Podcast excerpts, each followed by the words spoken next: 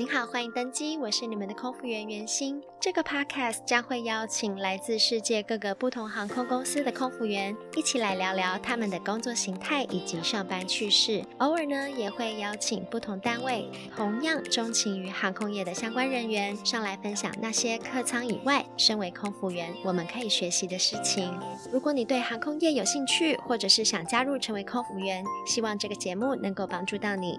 如果你想要讨论我们每集的内容，或者是问问题，都欢迎你加入我刚成立的脸书社团，请你打“欢迎登机”就可以找到喽。Now please sit back, relax, and enjoy the podcast.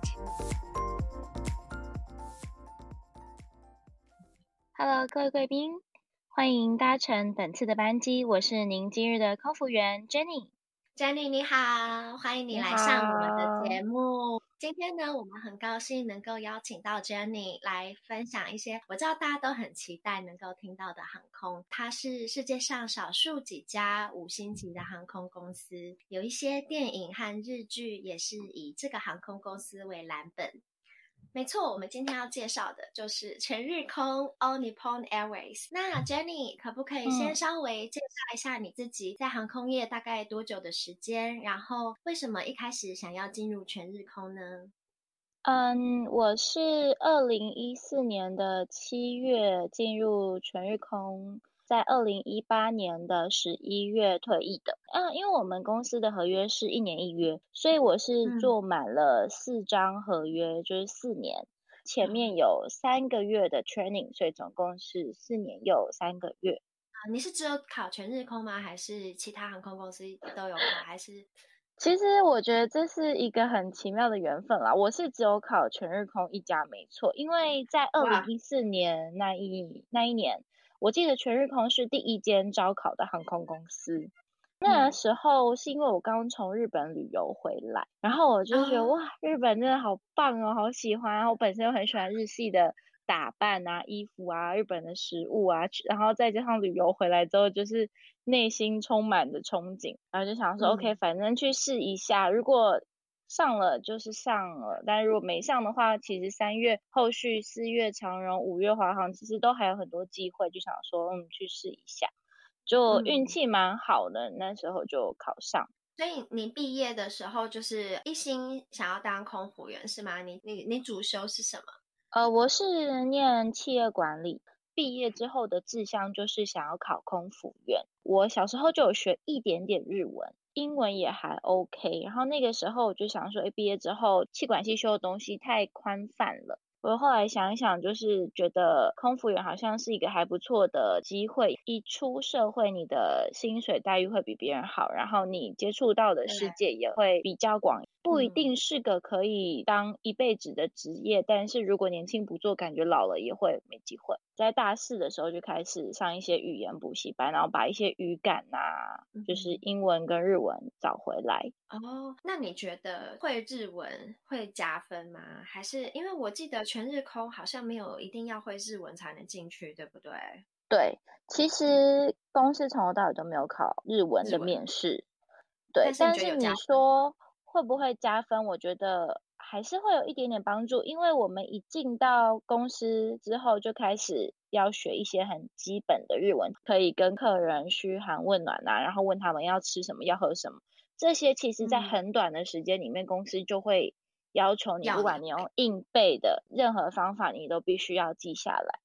不过我有听，就是日文很好的同事说，其实会日文也不一定真的是一件特别好的事情，因为很多时候你想装傻不懂的时候，你其实你默默都会听到同事们的一些聊天的内容啦。对对对对对，嗯，不一定。你那一批进去的同学，有人是不会日文的吗？大部分不会。嗯，那就代表。给了一些不会日文的人一点希望，这样。可是你真的不用哎、欸，嗯。之前我有一个复兴的同事啊，嗯，他也是从全日空呃退下来的，不过他那时候是担任 interpreter 的，对，比较早期。就是嗯，对，他是比较早的空服员，那个时候是不让台湾空服员当空服员，所以他们进去只能当 interpreter。那他们的工作跟你们有什么不一样呢？其实我们台籍目前到今年为止，应该到，因为我们是从 T one、T two 台湾批次就是第几梯、oh. 第几梯这样子。那 T one、T two 的学姐就是你所谓的这种 interpreter，他们一开始是用空译员的身份上机。其实因为我觉得。这跟日本公司的那种比较传统跟保守的做法有关系，就是因为他们一开始的时候，第一次招募台籍的员工，他们不太了解台湾人的可能工作态度、工作习性啊，然后跟日本之间的文化能不能够融合，所以他们一开始是采用空译员的方式。那他们那个时候的制服还跟空服员长得不太一样。对，啊、真的、哦，所以所以说他们就是只是在飞机上面，然后坐着，当有客人需要协助翻译的时候，才会上前去帮忙。有些学姐比较热心，他们会帮忙泡泡茶啊，在 galley 里面做一些非常简单的协助，但是这不是他们的 duty。哦。所以对他们就不用服务，然后也单纯就是口译的部分。对，所以他们都要会日文，对不对？跟中文才能这样进行翻译。那他们会做广播吗？呃，那个时候是有做中文广播。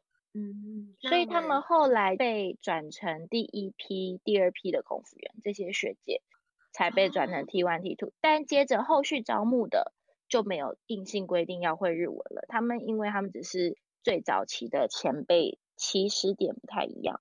那我们稍微来了解一下公司全日空总共多少个台湾籍的组员在里面？台湾组员的话，水平线应该都是一直维持在五六十人，对，平均。如果多的话，就会到可能八十、嗯。公司补血了之后，就会到八十。对，但是如果离职的比较多的，就会在四十左右。你们的 base 在哪里？是在日本还是在台湾？呃，base 在台湾。你们的班是怎么样？就是有需要的时候，你们就飞过去日本，然后从日本当地开始执勤，是这样子吗？呃，也不是诶，因为我们的班有分成从松山机场的跟从桃园机场的不一样。嗯。那如果说像是从松山班出发的话，就是松山羽田来回大概三天都是丢里。松山羽田住一个晚上，layover。第二，然后第二天是羽田松山，松山羽田，再在羽田再住一个晚上，然后第三天才会从羽田飞回松山，哦、这样子是算一个 pattern。哦，了解，也就是一加二加一这样子。对对对对对对对。第二天是当天来回。嗯、哦，了解。那是住饭店吗？羽、嗯、田的。对。桃园班通常是美国班，所以我们会是 day head 去成田住一个晚上，接着就飞一个美国班，再回成田住一个晚上，然后再 day head。因为美国班前后原则上公司会帮我们接 day head，不用执勤，因为这样子会太累，除非是那阵子台籍数量真的人手比较少，或者是一些突发的状况。嗯，像你刚刚讲的 deadhead，就是有一些呃想要考通空服员还不知道 deadhead 是什么意思的，他等于是以乘客的身份搭乘自己家的航空公司去某个地方执勤这样子，所以 deadhead 的部分是不用工作的，就是坐着就好了。那他们公司是给你们经济舱的位置还是商务舱的位置？你们不用自己订票嘛，对不对？对，不用自己订票，然后原则上都是经济舱，除非你是就是比较长班的 deadhead 才会是商务舱。那你们美国班有哪一些啊？就是台籍组员可以飞的？其实飞过蛮多地方的，像是西雅图、LA、San Francisco、San Jose、Chicago、New York，其实都有。嗯对，但是因为公司对于台籍的路线会随着就是台籍的人数去分配那个路线，因为我们的本线是松山班台日，对，然后每一个班上面都必须要至少三个台 crew，我们要得 cover 完我们的本线之后，多余的人力才可以配到美国线。对，嗯，那你自己比较喜欢就是服务台日航线，还是去美国 服务日本人？台日班，因为我们真的非常熟悉，一个月至少要基础就是个八腿呀、啊、十二腿这样子，所以在那边有一种就是你知道当土皇帝的感觉。对，就是整个场我 hold 住了这样。可是美国班的话，相较 per diem 啊，整个薪水会比较好。到了当地，比如说你们到了美国的时候，会有当地的 allowance 吗？就是当地货币的 currency，让你们在 layover 的时候用。我们家是发在薪水里面，就是下个月会一起给 per diem，这样不会到当地马上给零用钱。嗯，是以美金算是不是？还是以，以美金算？然后有分一些地点。那你们 deadhead，然后到那个日本住旅馆的时候，是自己住一间吗？还是要跟另外一个组员 share 那个日本的房间？其实我觉得日系航空的好处就是说，日本人真的非常非常注重隐私，所以无论如何，无论何时何地，我们原则上不可能跟别人 share 房间。就连我们在一开始的 initial training，公司在 training center 都是给一人一间小套房。哦、oh，OK，那你们有要飞中国班吗？还是有中国组员他们自己会飞中国班？呃，我们公司有中国组员，上海上海 base，他们基本上他们的本线就是所有的中国路线。都了解。你们有总共几个 base 啊？嗯、就是 outport 的 base。像台北 base、上海 base，还有什么 base？Korean，然后还有香港跟泰国组员，哦、还有伦敦组员。嗯，伦敦组员是真的金发碧眼的伦敦组员吗？还是在住在伦敦呃住在英国的日本人？真的是。呃，欧洲脸孔的，对，对，对，对，对，对，对，对，好酷哦！哎、嗯，但是因为我像我们公司这样子的话，就变成说每一个 base 的组员都要 cover 自己的 route，也就是说，像台籍，我们就完全没有机会飞到欧洲线，你、嗯、不会飞，不会飞泰国，不会飞韩国，因为他们自己 base 的组员去 cover 这些地方。那可是你会飞美国，也就代表说，其他 outport base 的组员，他们 cover 完他们自己的本线之后，他们也有可能飞美国吗？还是说他们也有可能飞欧洲，还是什么？为什么他们会让台籍组员特别就是剩下来的部分飞美国？是因为美国线有很多台湾人吗？呃我我觉得我们公司排班算是比较固定跟制式的模式去排班，然后其实台籍组员跟韩国组员算是外籍组员里面，呃，相较历史比较悠久一点点，人数也比较多一点点，然后护照也比较方便，所以我们可以去飞美国路线。那后来 Thai crew 有越来越多人，然后他们的护照也相对也蛮方便的，所以后来 Thai crew 也有加入一些美国的路线，但是公司习惯性就是分好就是分好。好，嗯、那我想要知道，就是其实你们好像不是由啊、呃、全智空直接付给你们钱，对不对？你们好像是从新加坡人力招募进去的，是吗？对对对，我们是透过一间新加坡的 agent 招募的，嗯、因为其实这也是跟日本的，就是整个企业文化有关系啦。因为企业制度就是说，嗯，原则上他们会对他们的员工，像日剧里面演的一样，就是。从一而终的那种态度，对，那他们对于外 crew，他们其实都是透过 agent，嗯，全部都透过同一个新加坡招募，还是说别的航空，呃，别的 base 是靠别的 agent 招募，还是全部都是委托那一家？就是是 SAS 嘛，SASS 不太一样，有分几个，嗯、对，好像有分几个。台籍组员薪资构成是新加坡币跟美金，新加坡没有，但是他给的都是给新币耶。哦，对，可是你刚刚不是说 per diem 是用美金给吗？嗯，per diem 是用美金给，因为他给 per diem 给台湾人的 per diem 跟给日本人的 per per diem 必须要是一样的，所以你的薪资构成就是有新币跟有美金这样子。不过他他们怎么把？per diem 的美金换成新币这一段，老实说，好像真的没有人特别去追究过。哦，所以全部都是零新币。对。哦，OK。你们的薪资是以飞行时数来计算，还是以你们飞了多少 nautical miles 来计算？一个月差不多七八十的飞时，但是这个不含 jet head。对，哦，那很累耶。嗯，嗯，就是 deadhead 这件事情，大家其实一直都是有在跟公司去争取，就是说，其实 deadhead 我们最早期的 deadhead 是被要求。完妆，然后穿的就是制服，然后直挺挺的坐在那边，然后慢慢的有去争取，就是可以穿就自己的衣服。接着他们还会有想要去跟公司争取这个算工作时数，不过这个已经是在我离职之前是还没有结果了。我觉得 deadhead 是真的还是会累，嗯、因为日本文化要求对于员工的要求，他们还是会希望我们 deadhead 的同时也保持着公司的形象。所以你们还是要穿制服，还是不用再穿制服了？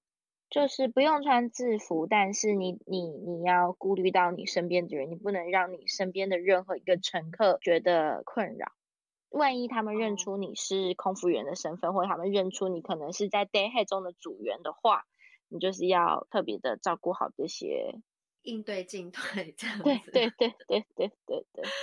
好辛苦哦，因为我们、嗯、我们自己公司就是我最后一个航空公司酷鸟航，它是一开始是 deadhead 是要穿制服上机，嗯、然后穿制服上机之后再脱下来换成平民的衣服，嗯、然后也是之后争取之后才会慢慢变成说可以就是直接穿便服上机，但是还是要化妆之类的。嗯嗯嗯，对对对，我们也是，嗯，我们也是要化妆。嗯、对，你们可以换班吗？换班制度？没有啊，我们我们是完全不行。对，对我有听说哎，你知道吗？因为我们的那个酷鸟航的换班的人啊，他其实之前是待在日本航空，不是、嗯、不是 ANA 是 JAL，然后他他给的理由，他就很不喜欢别人跟他换班，但是我们是可以换班，可是他就会跟我们讲说，他就会跟我们讲说，换班是给你一个方便，基本上。嗯我希望你们大家都照着我给的班表走，这样不然会带来困扰还是什么？我就觉得天哪，好日系哦。对 所以你们也是这样子，对就几乎没有人在换班。是，对，因为日本人的社会的整个最高宗旨就是说，尽可能的不去造成别人的困扰。所以是对。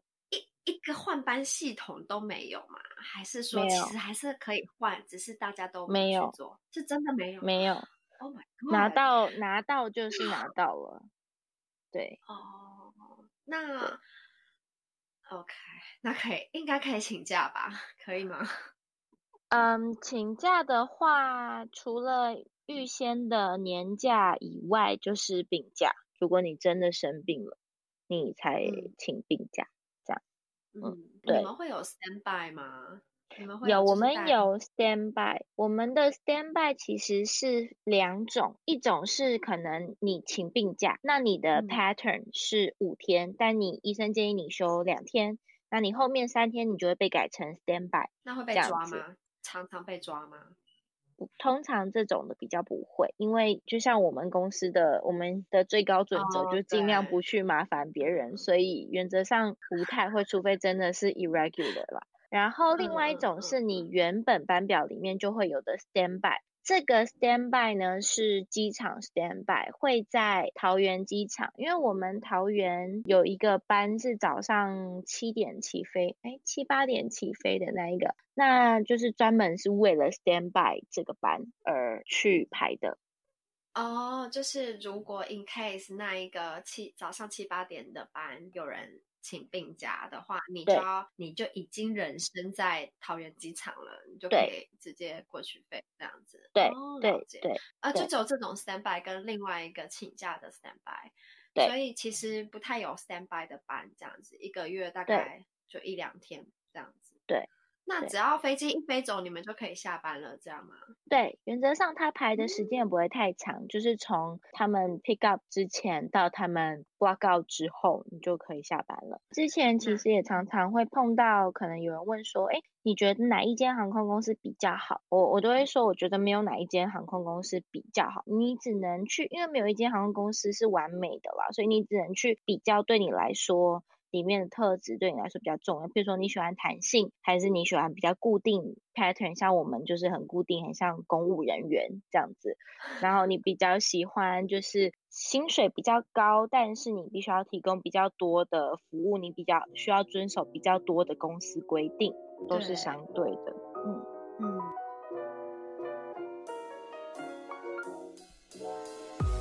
节目到这边，我们先休息一下。如果你想要听到更多优质的中文 podcast 内容，现在有个台湾团队打造的 podcast 平台，叫做 Sound On 声浪。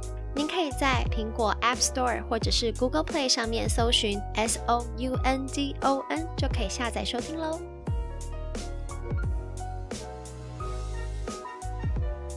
关于员工票，别家的吗？当然，我们自己家的可以开，而且我们自己家的分成国内跟国外。国内的话，原则上一年也有免费的趟数，好像八趟还是十趟吧。国际线的话，原则上都是大概呃三成左右，然后就是要上系统排空位这样子。你是说七三折吗？就是对三折，对对对对对对对，嗯，所以没有年票，就是没有免费的年票。那是国国际没有免费的，国际没有免费，国内的才有免费的。嗯，是 ANA 这几家的，对。然后外加的我们也可以开嘛。那外加原则上就是看公司跟公司之间谈好的 deal 是怎样。可以给家人吗？还是呃直系亲属，就是你的爸爸妈妈跟你的小孩，还有你的先生，就这样，必须要是结婚。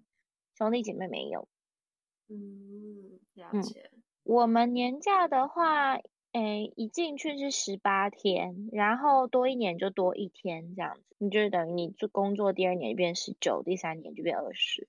其实我觉得假还算，嗯，如果你一般航空公司来看的话，你会觉得，哎，假很多。可是你要想的前提是我们不能换班，我们不能够 request 任何班，你有任何事情，你真的就只能用。你自己的年假去排，嗯，对，嗯嗯嗯，呃，全日空最让大家就是担心的地方，有的人在工作过程中，他们待全日空待得很快乐，可是他们到最后都会忍不住去担心，就是一年一约是不是对我的工作未来有保障？所有的工作章程啊，我们的 contract 的内容保障都只有写到八年。没有人知道八年之后你拿到的下一份合约会长什么样子，就是大家是可能就没有拿了，对不对？对对对对对对对。那日本人呢？他们自己的 contract 就是终身制，这样就没有。那因为他们就是正式社员呐、啊，所以他们进去就是可以一直待待待。像前一阵子有看到一个全日空的新闻，就是说有一个非常前辈的学姐，她飞到六十五岁，光荣退休，光荣退休。只要你身体允许，公司就是会可以让你一直飞。那台籍组员有办法，或者是任何外籍组员有办法再升迁吗？如果说已在 cabin 里面的话，其实目前没有听过台籍的学姐变成是经济舱的小座。更不用说可能做厂长 CP，嗯嗯嗯。那其他外国外籍的状况你也不太清楚。外籍的状况我知道，欧洲 base、London base 是可以的，而且 London base 的组员他们是正社员。因为他们的，我不确定是政府还是工会有保护他们，嗯，所以他们成功的争取到了，就是如果要让他们的国民去日本工作的话，那他们就是必须是正式的。我想要知道，就是你们的阶级的 layout，可以介绍一下吗？第二大是经济舱的头吗？还是对对对，你们可以第二大就是商务舱吗？台湾的话，原则上我们就是从小 CA 开始，cabin cabin attendant，然后接着呃你会上商务舱的 service，商务舱 service 完之后，台 crew 就停在这了，因为你不会变成经济舱 purser，对，oh, 你就停在这。Okay. 不过商务舱是有机会的。这样子。对对对对对。那以整个公司，包括日本人来讲，就呃那个阶级的名、嗯、名称叫做什么？可以分享一下吗？就是 cabin attendant，然后是 business class attendant 吗？还是没有，就是一样，也是就是有 service 资格的 cabin attendant 而已。然后接着你就会变成是 economy class purser 跟 business class purser，然后再来你才可以去做 first class 的 service，然后 first class 的 purser 跟 chief purser 这样。其实我们公司也是不会有特别的制服的区别，大家的制服都是一样的，就是一个名牌上会有一个比较特别的小翅膀，就是说哦，我是 purser 这样子而已。对，因为像别家的空服员可能上线之后，你的教官都会帮你挂小翅膀，但是我们家是没有小翅膀，是等到你变 purser 你才会有那个小翅膀的。那最大的座舱长叫做什么？Chief Purser。他是没有 duty 的人吗？还是他有一部分的 duty？CP 通常都做 L one，在最高舱等做那个 service 的服务。嗯、如果有商务舱就是商务舱，有 first class 就是在 first class 这样子。对，嗯，原来如此。解释给想要考空服员的听众听，就是 L one 应该就是在机门最左边的第一个门嘛，那是 L one，对对对对对，他通常都坐在那边。我想要知道，你觉得全日空最好的地方在哪里？然后再给我们一个你觉得它需要改进的地方。全日空最好的地方，我觉得是真的可以学习到日本人认真、很扎实的服务精神。因为像我们在飞机上面会有一些季节性的布置，还有一些就是 galley 的装饰，这些东西其实全部都是源自于组员的自发性，给客人很多的这种恰到好处的关心啊，就是很日式的温柔体贴，这样我觉得这是非常非常值得学习的地方。把客人的包包包毛毯这样子，因为你对，就是如果可能，因为她女孩子嘛，肯定就是特别的在意自己的包包，所以如果我们要求客人把包包放在地上前方座位的下方的时候，我们可能会帮客人垫个毛毯啊，或者是什么的，让他放的时候他不会觉得放在地上脏脏的。然后你们身上怎么会有这么多毛毯？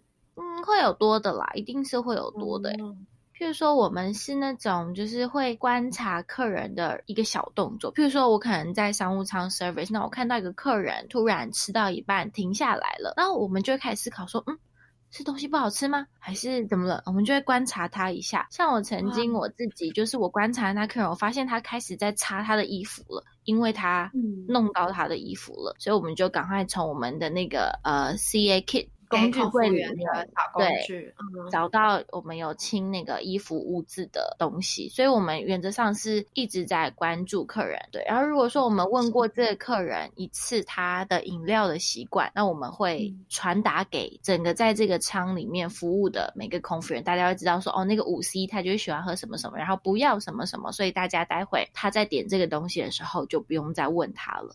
这样，Oh my God，好贴心哦！可是经济舱后面有这么多乘客，你们每一个人都要记住他饮料的习惯是什么吗？这些就是大家会尽可能的去 share 啦。你我们不能保证说我们百分之百的做到，但是我们是会非常。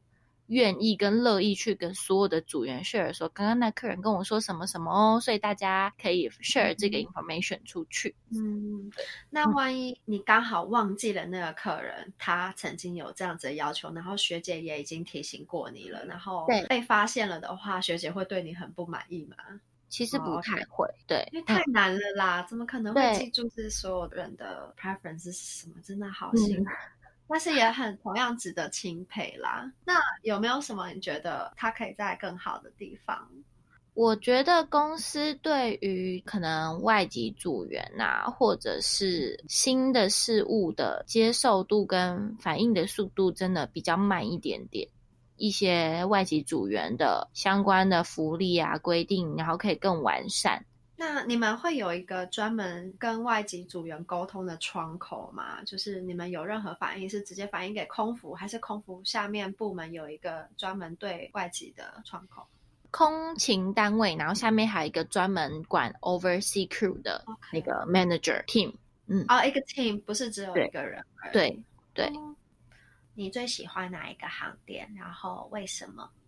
以我们台湾人在全日空相较来说，是真的比较孤独。举例来说，你飞美国班的时候，只会有你一个台湾籍组员，嗯、所以大家喜欢飞的点，通常会是自己有朋友在的那一个美国城市。哦，我了解了。对，那你在哪一个城市有朋友？嗯，比如说我一个很好的女生朋友在 LA 啊，所以我每次拿到 LA 班的时候，我就特别的开心，因为我就可以去找她嘛。那你们美国 layover 是几天？呃，西岸的话是二十四小时，嗯嗯，东岸到四十八小时，哦，就比较多，因为飞时比较久。嗯嗯，那如果是只有你一个人的话，你通常在饭店会做什么？或者是说你通常在外站啦，就是你一天大概会做些什么事？我想一下，我是一个非常喜欢睡觉的人，所以我花很多时间在睡觉。我跟你说，我也是，而且那个跟我们。帮你跟我连线的那个朋友，他也是，就是你知道吗？我觉得空服员真的可以睡很久，因为我们的时差的关系，然后又经历十二个小时、十五个小时，我都几乎可以睡十个小时以上。这是当空服员最重要的必备的技能。没错，而且这不是技能，这是与与生俱来的。就是我 不知道为什么我就睡了十个小时，真的很需要，真的。然后对啊，然后我之后啊会请一个这方面的专家，他是真的，呃，他是对，因为很有趣，就是在我那个节目就是推出之后，然后我有在一个地方说，就是我有这个空服员的睡眠跟时差的困扰，然后那个专家他就说：“嗯、哦，我是这方面的 expert，然后我可以去上你的节目，不用钱这样子。”然后我就是：“天哪，空服员超需要的，请你来上我的节目。”嗯，对，之后就会听到了。好啊，好啊，太好了。你有没有最推荐的一个保养品，还有化妆品？如果说要我最推荐，我从日姐身上我学到我最推荐的话，就是睫毛膏。开价的叫做 Facio 的睫毛膏，嗯、然后是长什么颜色？嗯，其实我觉得他们家的都还蛮好用，粉红色的瓶身或者是黑色瓶身都还蛮好用的。因为我觉得日本人其实老实说，他们蛮重视睫毛的。在我们公司 initial training 的彩妆课的时候，公司也有说，就是睫毛可以让人有一种就是 bling bling 啊，然后很有朝气的感觉，但同时你的妆容也会很干净。这是公司那时候我强调的点，然后就碰过一个日检，我看她睫毛真的又长又干净又漂亮，对，然后我就问他，他就跟我推荐了 Facio，然后他还跟我说，你一定要搭配 Luna Soul 的眼唇卸妆才能够卸得干净，就是我 学到我觉得到目前为止都一直很受用的彩妆搭配。所以你之后就从来没有变心其他的睫毛膏跟眼唇卸妆液了吗？对对。哦、oh，OK，好，嗯，That's good to know。那我想忽然有一个问题，我想要问一下，就是你们在简报的时候啊，你们的 CP 会因为你们今天有一个外籍组员而改用英文做简报吗？还是说他们就不管你，他们就直接用日文讲 ？CP 通常会问说，今天的外籍组员会不会讲日文？他们说，日本语大丈夫ですか？你觉得 OK，你就可以说你 OK。如果你不 OK，你就跟他说，嗯，不太行，这样子，请说英文。那他就会说好，他可能就会用英文 briefing。那如果说这个 CP 他本身对自己的英文，因为日本人蛮多对自己英文没自信的，所以他就会交代可能某个他觉得英文比较好的人坐在你旁边。 帮你翻译，这是日本人。我觉得虽然他们不一定真的很与时俱进的在进步，但是他们会体贴你而去调整，就是最大能力去满足大家的需求，这样。对对对对对对对，原来如此。所以机长 briefing 的时候也是大概这个情况。机长他应该要会英文吧？因为日本人真的对很多人真的对自己的英文很没自信。他们不是不会，但他们会相较，他们会觉得，或者是他们的考量是说，其实九成的人，九成的 crew 都是日文比较好。我其实用日文跟他们讲，他们更能够理解整个 flight 的状况。对哦，对，如果你要从这个角度去切入的话，嗯、也是很有道理。嗯，那你们有外籍机师吗？应该有吧？呃，全日空本身没有，但是我们的子公司有。嗯。Good to know，我还蛮，我之前不知道，我以为还是会有外籍技师。OK，好，你有没有推荐的一家餐厅，或者是咖啡，或者是书店，还是 sightseeing 的地方，可以跟大家分享？我非常非常喜欢我们在澳洲雪梨有一间咖啡厅，嗯、叫做 Alexandra。嗯，Alexandra，为什么你会推荐他？喜欢他？它真的是一个非常非常漂亮，然后就是有点半户外的咖啡厅，然后无、嗯、就进去，只要随便拍都是非常漂亮的 完美照。对，然后餐点的选择也蛮多的，哦、然后也会有一些小小的摊车卖一些小的面包啊、甜点啊那种，就是还蛮有趣的，可以打发一个下午的时间。嗯嗯嗯，很好。之前有一个听众啊，他有在我的节目上留言给我，就是说希望可以听到关于各航空公司有关于身心障碍的一些规定，比如说在机上有没有机上轮椅啊，或者是说你们对视觉障碍者或听觉障碍者有没有什么呃相关的手册规则，可以分享一下吗？呃，其实我觉得全日空在这一块是做得非常的完善，就像我讲的那样，就是日本会尽可能的去体贴所有的人，所以如果有这种资讯，嗯、我们在 briefing 的时候，我们就会知道今天可能呃有乘客是需要这方面的协助，我们也会同时顾虑到他的感受，因为他可能不想让别人知道他的状况，我们可能会先。预先就写一些小卡，如果是呃有一些听觉上障碍的乘客，我们就会先写小卡。好贴心哦。对，嗯、然后我们连就是在推轮椅的方向都是有规定的，我们要让那个旅客是背对所有乘客这样子被推进来的，因为避免他跟其他的旅客去做四目交接的，嗯、让他会觉得眼神交会让他觉得很尴尬。对对对对对。对，这些都是我们在 training 的时候有被特别教育的。机上轮椅也有，每个航线都会有。嗯，那关于视觉障碍或听觉障碍呢？你有遇过吗？有啊，有啊，有啊，有遇过，就是可能听觉障碍的夫妻，然后反正我们就会写小卡跟他说，我们过五十分钟之后就要准备降落了。如果你们想要上厕所的话，也可以提早去。我们会写。画图，反正 ANA 很喜欢做所谓的 ANA Magic，我们很推广这个 ANA Magic，就是可以让客人觉得你在这个飞行上面有执行了一些小小的贴心的魔法，然后客人也会拥有非常独特的搭乘的体验回忆，体验这样子。嗯嗯，哇，我真的是觉得非常值得学习，因为这么多航程当中，就是。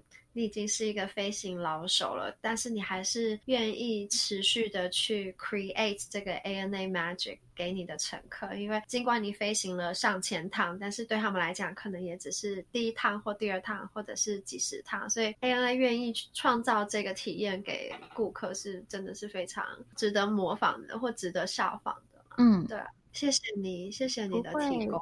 好的。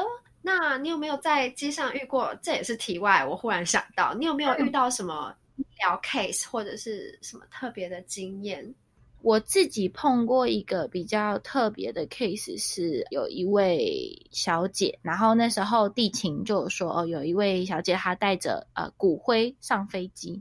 我就想说，我就然后他他就是好像是妈妈走掉吧，他在整趟飞机上面都不吃不喝这样子，可能心情真的是蛮沮丧，然后大家也不知道怎么去跟这位小姐开口讲话，然后我就突然看到他拿出了一包王子面，是台湾人，他想说哇，那这。就是台湾人吧，所以我就有上前跟，就是用这个当话题，我就说：“小姐，您刚刚都没有吃东西，还好吗？这样我看您在吃这王子面，是台湾人吧？这样，然后就成功的开启了话题，然后关心了他一下，他的确是不饿，然后他也跟我分享说，他这趟飞是为了要把他妈妈葬在富士山脚下，这是他妈妈的心愿，然后我就说。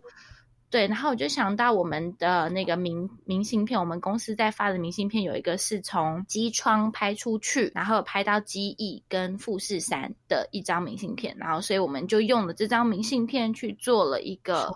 就快哭了，对，一个鼓励他的小卡啦，对，那他就是很开心。嗯、就是我们在实践 ANA Magic 的一个过程，你可以先观察客人，然后在一个适当的时间点跟他说话，然后给他一个鼓励，这样。嗯。嗯，哇，我真的觉得就是 这个遗愿，然后这个女生她去就是啊，真的很有心，然后你们也、们也就是很适当的在适当的时机，就是写一些鼓励的话给他们。我真的觉得就是，虽然这趟飞行可能对他来讲不是最快乐的一次飞行，但是可能会是他就是最难忘的一次飞行也不一定哦。嗯，OK，好，那最后一个问题。你觉得空姐补习班有用吗？你决定考空服员的时候，你就开始去增加你的语感嘛，就是语文能力。对，但是你有去参加空服补习班吗？你觉得有用吗？我，我自己是没有补习耶。对，嗯，我觉得要看你自己。自身的一个状况，因为有的女生可能真的没有没有化过妆，或是她甚至就是也不会绑头发呀，她没有这些资源可以学习的时候，补习班或许是一个选择。但是我想现在，比如说像学姐你的这个节目啊，或者是很多 YouTuber 他们会有一些呃绑头发的影片，其实蛮多管道都可以学习的啦，可以依据自己的状况去选择，也不要排斥任何可以学习的机会。嗯。你有没有什么任何建议想要给考想考空服员的人？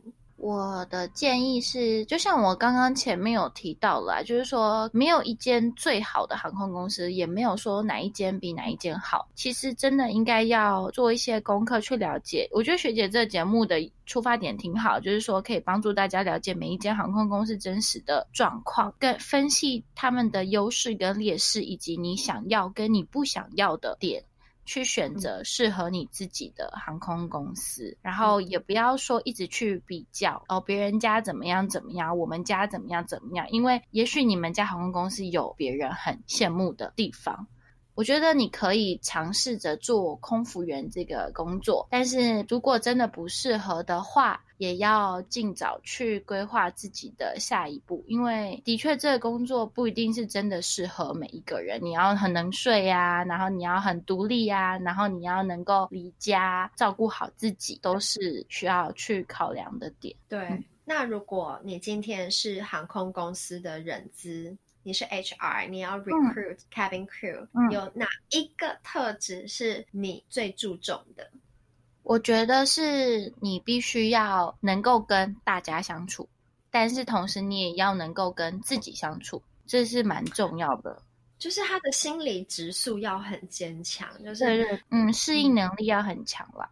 嗯，好的，那我现在要结尾了，你有没有什么最后的话想要跟大家分享？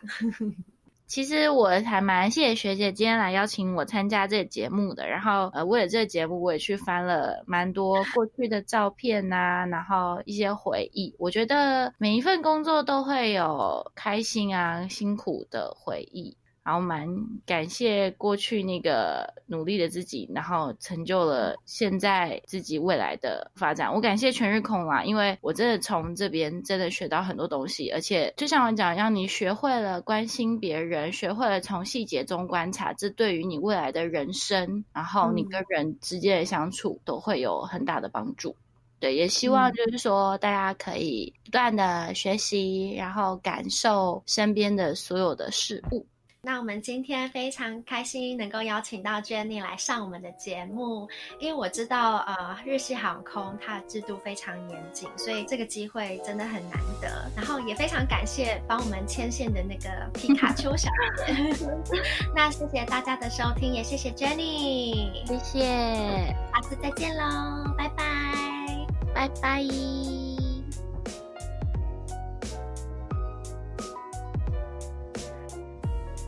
谢谢 Jenny 来当我们今天的空服员。那听完了她的分享之后，我认真有这种体会哦，就是为什么全日空会是少数几家五星级航空公司之一。日系的服务精神细腻、体贴、温柔，每趟航班大家一致的目标就是为乘客创造独特美好的体验，也就是所谓的 ANA Magic。